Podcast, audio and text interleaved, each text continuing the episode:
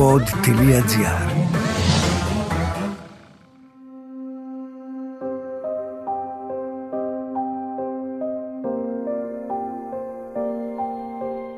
Μία μέρα είχα πάει στην παραλία και βασικά είναι και το τελευταίο πράγμα που θυμάμαι γιατί το ατύχημα έγινε το βράδυ και μάλλον επειδή χτύπησα πολύ άσχημα μου λείπουν αρκετές ώρες. Ξύπνησα μετά από δύο μήνες ε, από το κόμμα και ναι, βασικά είχαν αλλάξει τα πάντα.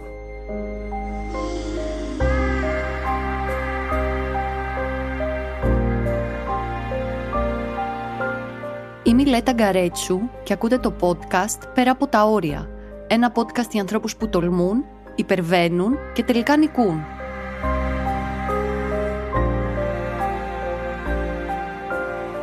Θυμάμαι ότι έστελνα email ε, παντού και ρώταγα σε διάφορες σχολές για να κάνω μόνος μου skydive και εννοείται η απάντηση από όλους ήταν πώς θα το κάνεις χωρίς πόδια, στην προσγείωση θα είναι τρομερά δύσκολο οπότε περάσανε κάπου 3-4 χρόνια μου φαίνεται και βρήκα μια μικρή σχολή στην ε, Γερμανία και μου είπαν έλα να δοκιμάσουμε.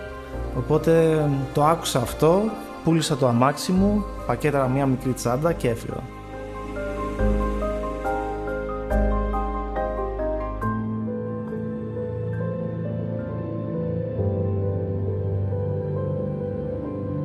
Ο Άλεξ Φερέτος από μικρός ήταν μοιημένος στα σπορ και στην αδρεναλίνη.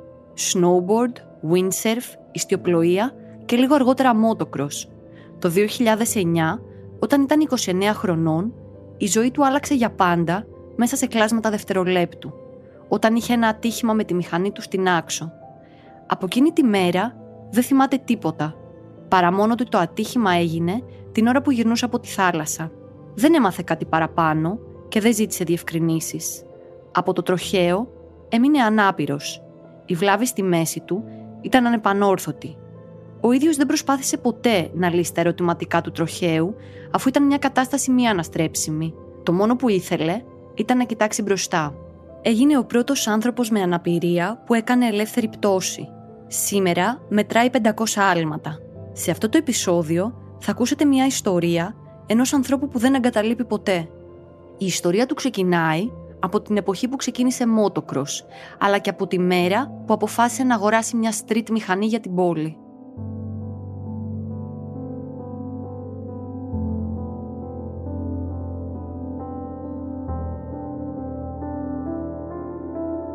Το motocross ξεκίνησε ήδη πριν ε, τελειώσω το σχολείο. Μου φαίνεται ξεκίνησε κάπου 16-17 χρονών.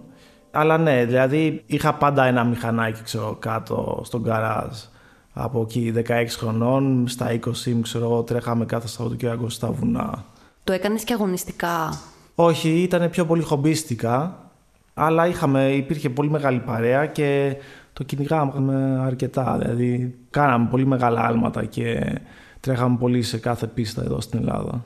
Και στην καθημερινότητά σου κυκλοφορούσες με μηχανή; Η αλήθεια είναι όχι. Δηλαδή τη μηχανή την είχα για την πίστα και εκεί στα 28 μου πήρα την απόφαση να πάρω και ένα street που μάλλον τελικά αυτό δεν ήταν τόσο καλή ιδέα.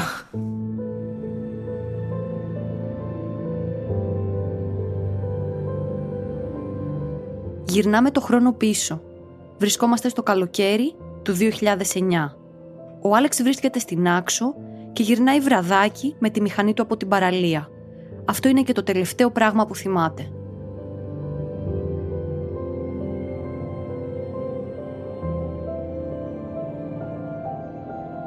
Κοίτα, είχα πάρει εκεί το street με τη σκέψη να το έχω μόνο για πίστα. Δηλαδή δεν ήθελα καν να οδηγώ σε δρόμους και αυτά. Βέβαια, στην αρχή μόλις το είχα πάρει, ρε παιδί μου, το έβγαζα για καμία βόλτα για αυτά. Και τέλος πάντων, μία μέρα είχα πάει στην παραλία και βασικά είναι και το τελευταίο πράγμα που θυμάμαι, γιατί το ατύχημα έγινε το βράδυ και μάλλον επειδή χτύπησα πολύ άσχημα, μου λείπουν αρκετές ώρες. Ξύπνησα μετά από δύο μήνες ε, από το κόμμα και ναι, βασικά είχαν αλλάξει τα πάντα. Ήμουν αρκετά μπερδεμένος και ούτε ήξερα σε τι φάση ήμουνα. Και θυμάμαι μια μέρα είχε έρθει η μητέρα μου στο δωμάτιο και Σε μια φάση ήξερα ότι κάτι δεν πήγαινε καλά και της είπα ότι μάλλον θα σταματήσω με τις μηχανές γιατί τελικά είναι αρκετά επικίνδυνες και θα αρχίσω το kite. Και γελάω τώρα, αλλά τότε ήταν πολύ σκληρό γιατί γυρνάει και μου λέει μάλλον και το kite θα είναι αρκετά δύσκολο γιατί δεν θα μπορείς να ξαναπερπατήσεις. Και όταν το ακούς αυτό, τι σκέψεις κάνεις; Κοίτα, όταν το πρώτο ακούς αυτό, η πληροφορία μάλλον είναι too much. Δηλαδή, δεν μπορείς να το συνειδητοποιήσεις και δεν ξέρεις και τι σημαίνει στην αρχή. Εγώ σίγουρα στην αρχή δεν μπορούσα να το πολύ πιστέψω. Δεν ήμουν έτοιμος για κάτι τέτοιο.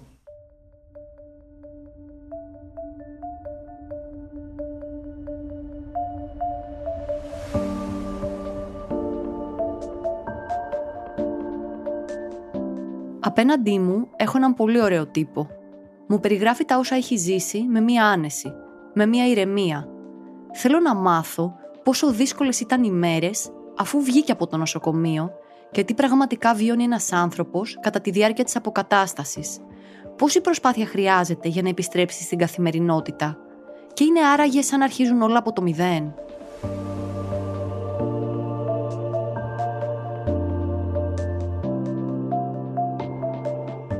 Ε, βασικά έκατσα άλλο ένα μήνα στο νοσοκομείο.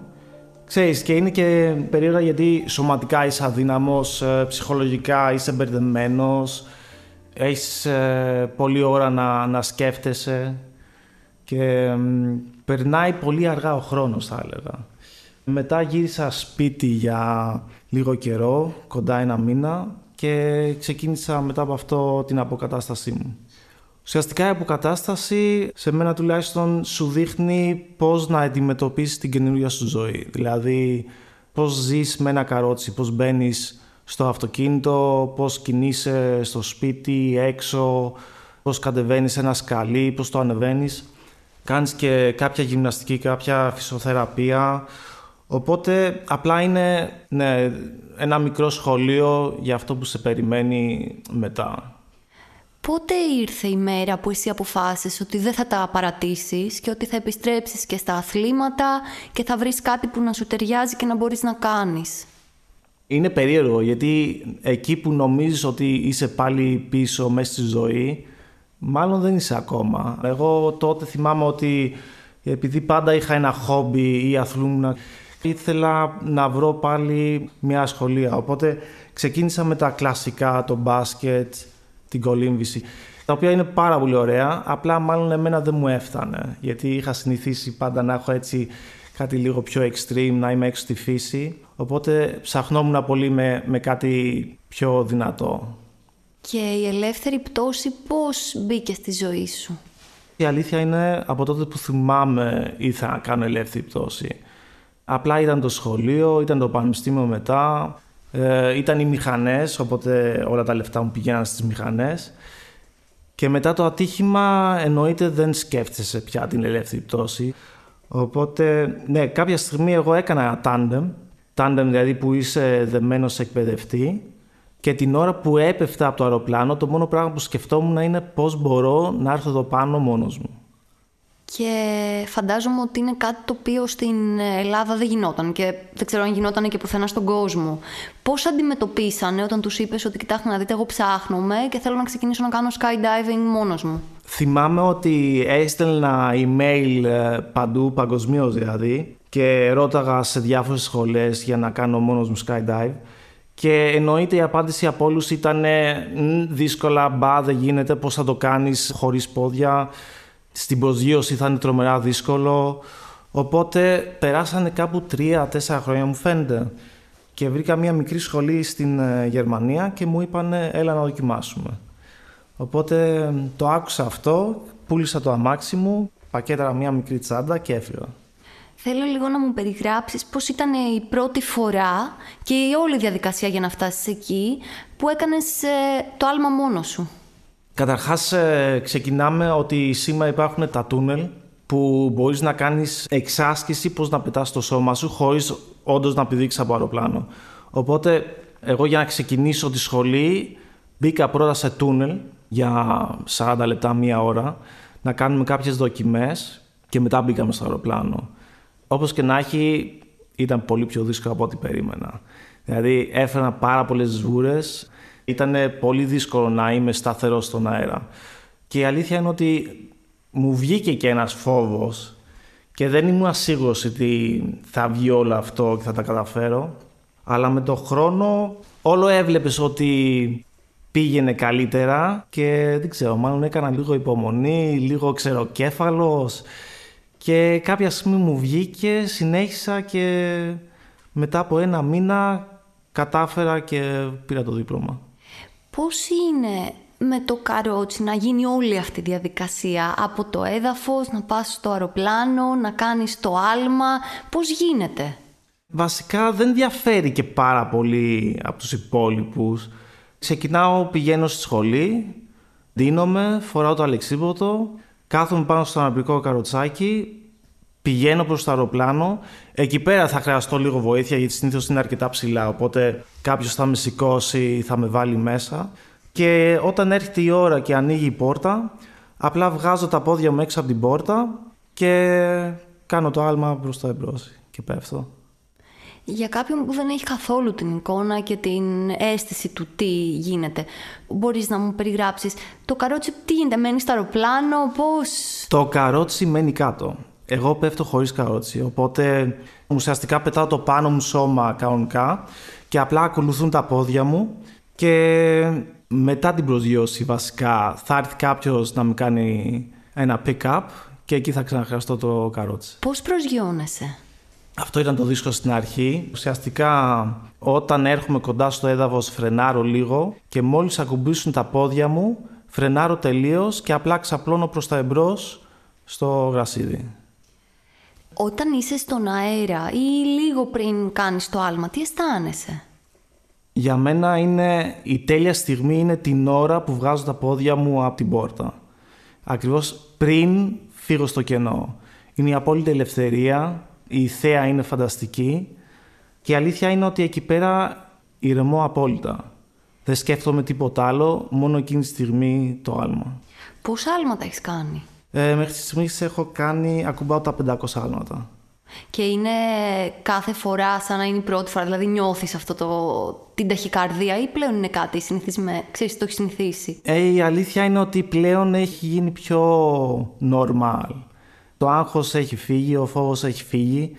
Βέβαια τώρα συγκεντρώνεσαι πιο πολύ σε πράγματα που θες να καταφέρεις. Δηλαδή μαθαίνεις να πετάς το σώμα σου κατά κάποιο τρόπο και ορίζεις στόχους, δηλαδή είτε να πετάς με άλλους ή να βγάλεις ένα καινούριο κόλπο στον αέρα. Συγκεντρώνεσαι πάνω σε αυτό πια.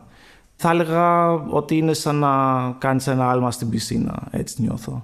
Δεν υπάρχει καθόλου φόβος μέσα σου. Δηλαδή ένα πρωί που ξυπνάς για να πας στη βάση να κάνεις το άλμα σου δεν σκέφτεσαι ότι κάτι μπορεί να πάει λάθος. Δεν είναι ότι ξυπνάω με φόβο, όχι, αυτό το είχαμε μάλλον στην αρχή. Σίγουρα έχεις πάντα στο μυαλό σου αν πάει κάτι στραβά, τι πρέπει να κάνεις, υπάρχουν κάποιες ενέργειες που πρέπει να κάνεις και πώς θα λύσεις το πρόβλημα. Και όσο κινείσαι στα στάνταρ δεδομένα αυτά που έχεις μάθει, στατιστικά το skydive είναι πολύ ασφαλές άθλημα, θα έλεγα.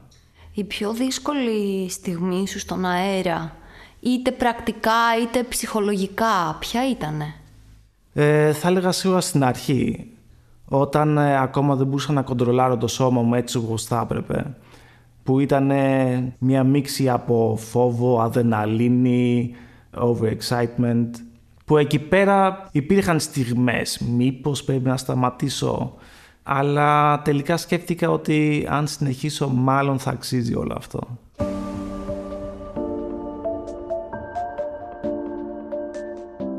Κόντρα σε όλους και σε όλα, ο Άλεξ κατάφερε να γίνει ο πρώτος άνθρωπος που έκανε ελεύθερη πτώση με αμαξίδιο. Δύναμη ψυχής, επιμονή και υπομονή. Το ατύχημα και η αναπηρία δεν κατάφερε να του αλλάξουν την προσωπικότητα, αλλά και το πάθος για αδρεναλίνη. Τον ρωτάω ποια ήταν εκείνη η στιγμή σε όλο αυτό το ταξίδι στην οποία ξεπέρασε τα όρια του.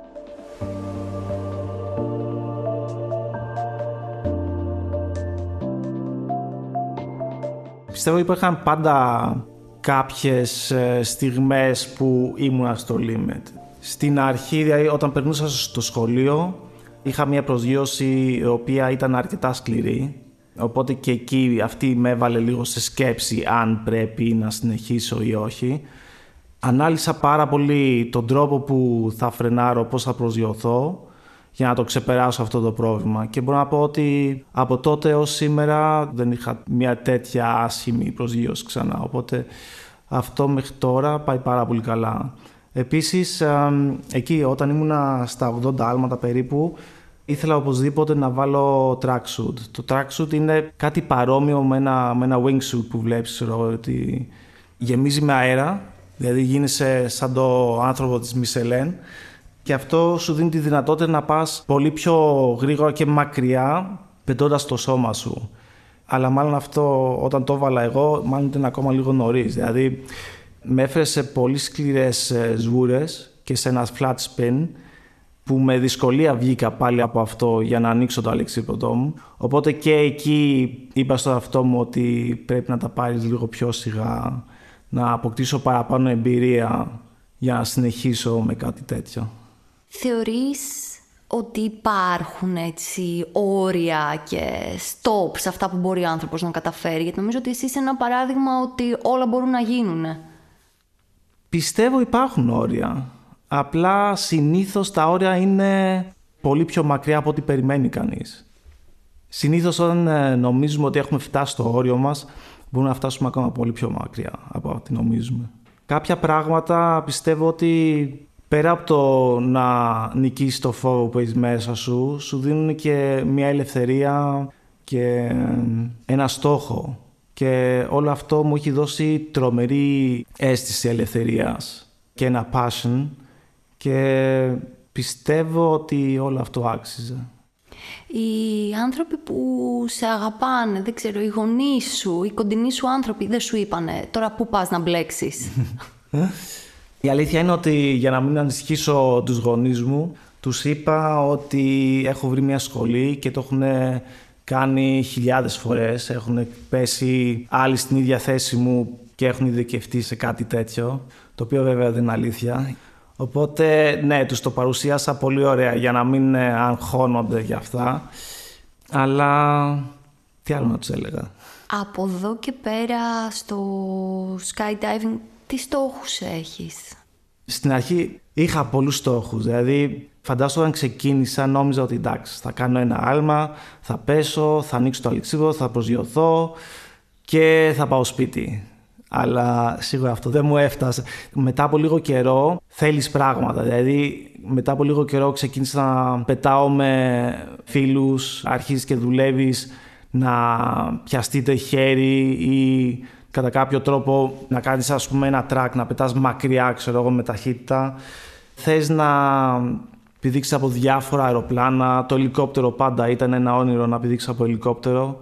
Φανταστική εμπειρία να κάνεις άλμα από μπαλόνι. Και ένα όνειρό μου ήταν όπως πήγα και στην ε, Γαλλία πριν δύο χρόνια και έκανα ένα halo jump που το αεροπλάνο πάει τόσο ψηλά που χρειάζεται οξυγόνο για να ανεβείς τόσο ψηλά και ανεβήκαμε στα 8.000 μέτρα σε μείον 50 βαθμούς και είχαμε ελεύθερη πτώση πάνω από δύο λεπτά.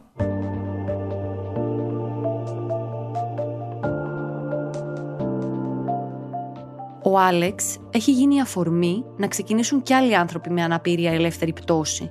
Έδωσε το κίνητρο σε κόσμο που δεν φανταζόταν ποτέ ότι θα μπορούσε να κάνει κάτι τέτοιο να το δοκιμάσει.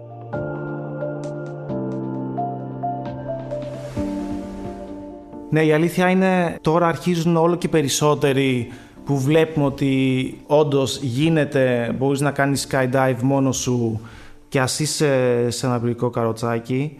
Και έχουμε συνεργαστεί με αρκετούς τώρα στο εξωτερικό.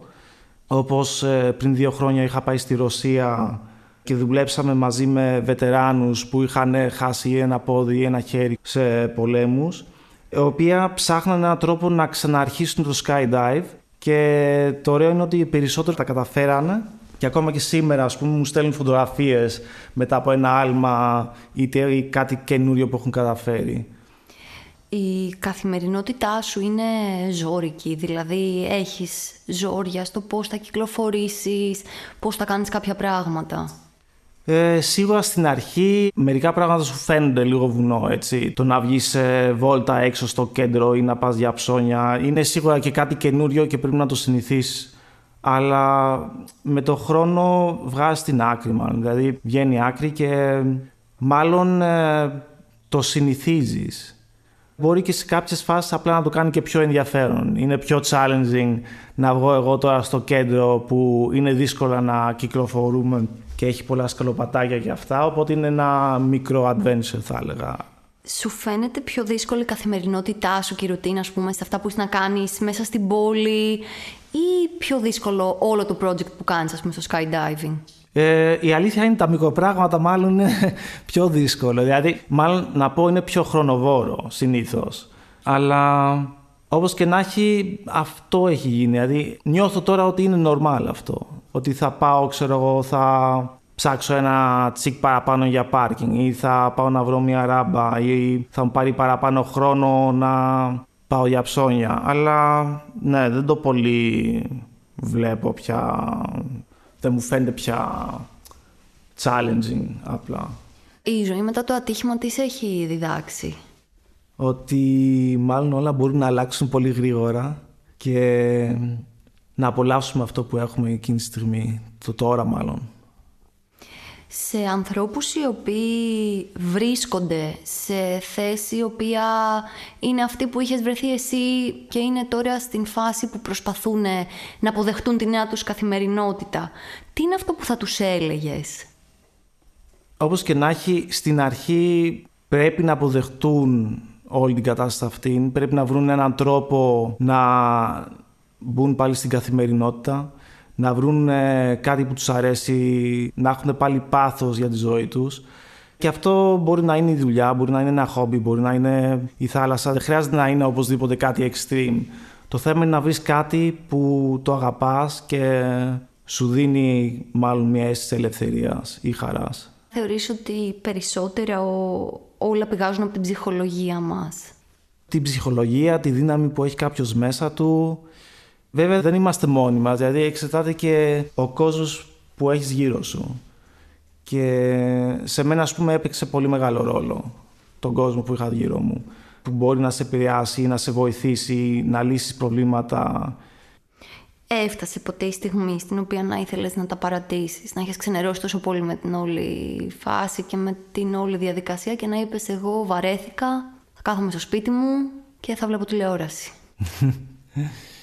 Μάλλον δεν μπορώ να το φανταστώ. Δηλαδή για τον εαυτό μου. Έχω ένα μικρό bag μέσα μου που πάντα με σπρώχνει να κάνω αυτό που θέλω. Και συνήθως, δηλαδή, όταν βλέπω ότι κάτι είναι δύσκολο και απλά θέλει μάλλον διαφορετική αντιμετώπιση, ένα διαφορετικό approach. Όπως ας πούμε με το skydive σίγουρα ήταν κάτι το οποίο στην αρχή με ενοχλούσε που απλά δεν μπορούσα να πάω σε μια σχολή και να πω «Γεια σας, ήρθα, θέλω να ξεκινήσω». Επειδή ήταν κάτι πολύ εξειδικευμένο μάλλον. Η αλήθεια όμως είναι ότι μέσα από αυτό και το δύσκολο μονοπάτι που πέρασα Γνώρισα όμως και πολύ κόσμο που ήταν εκεί πέρα, που με βοήθησε, που αναλύσαμε προβλήματα, που λύσαμε προβλήματα και έχουμε γίνει οικογένεια από τότε. Και τελικά είναι, είναι ωραίο αυτό.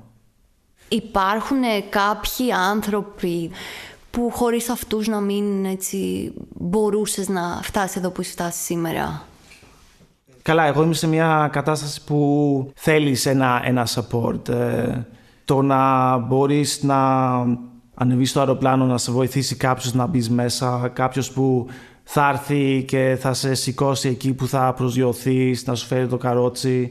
Γενικά, ρε παιδί μου, το support ε, και στο Skydive Athens μπορώ να πω ότι είναι σαν οικογένεια και με προσέχουν και έχουμε δουλέψει πολύ σε διάφορα πράγματα εκεί το να φτάσω σε ένα επίπεδο το οποίο εγώ στην αρχή δεν θα πίστευω ότι είναι δυνατόν.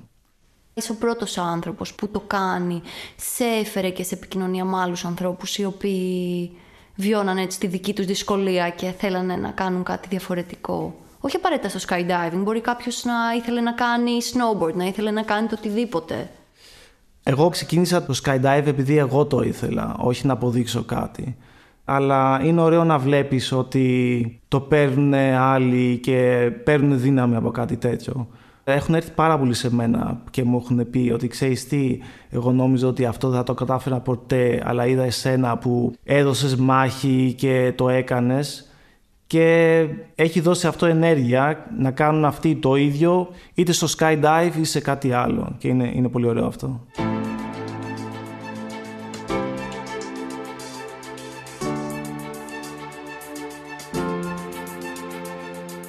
Αυτή η συζήτηση είναι μια απόδειξη ότι όλα μπορούν να συμβούν, αρκεί να υπάρχει όρεξη και δύναμη.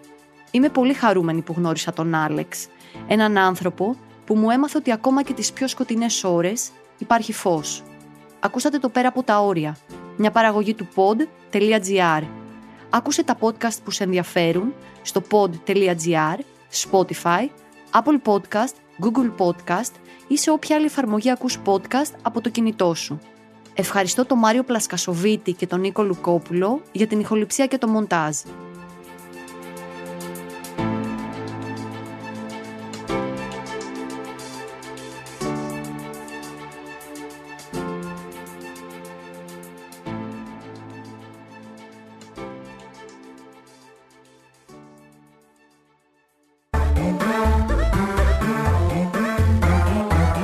pod.gr. Το καλό να ακούγεται.